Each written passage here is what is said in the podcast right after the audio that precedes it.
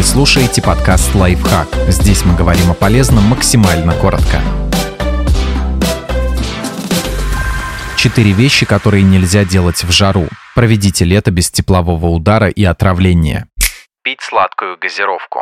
Когда сахар поступает в кровоток, вода выходит из клеток организма, чтобы восстановить баланс в крови, а в печени запускается производство гормона FGF-21, который затем отправляется в гипоталамус и вызывает жажду. А поскольку подсластитель из напитков очень быстро проникает в кровь, уже через 5-10 минут вы снова захотите пить. В принципе, в этом нет ничего страшного, кроме риска набрать лишние килограммы. Но вот когда вы находитесь в состоянии обезвоживания, все становится гораздо хуже. Пытаясь восстановить водный баланс сладкими напитками, вы только усугубляете нехватку жидкости и наносите вред почкам.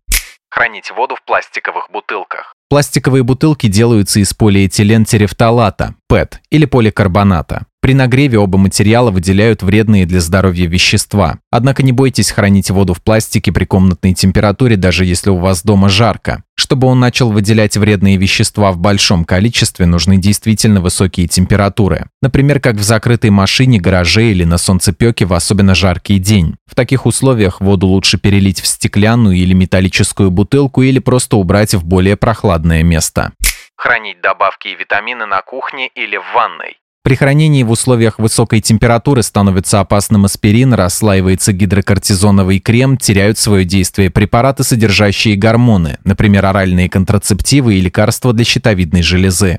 Также стоит уделять особое внимание хранению инсулина, антикоагулянтов и противосудорожных препаратов, поскольку даже небольшое изменение в дозе их действующих веществ может иметь серьезные последствия для здоровья. Если высокая не только температура, но и влажность, могут испортиться добавки с витамином С и некоторыми формами витамина В. Такие БАДы не навредят вам, но и пользы от них не будет. ВОЗ советует хранить лекарства при температуре ниже 25 градусов, а если в помещении теплее, положить их в холодильник.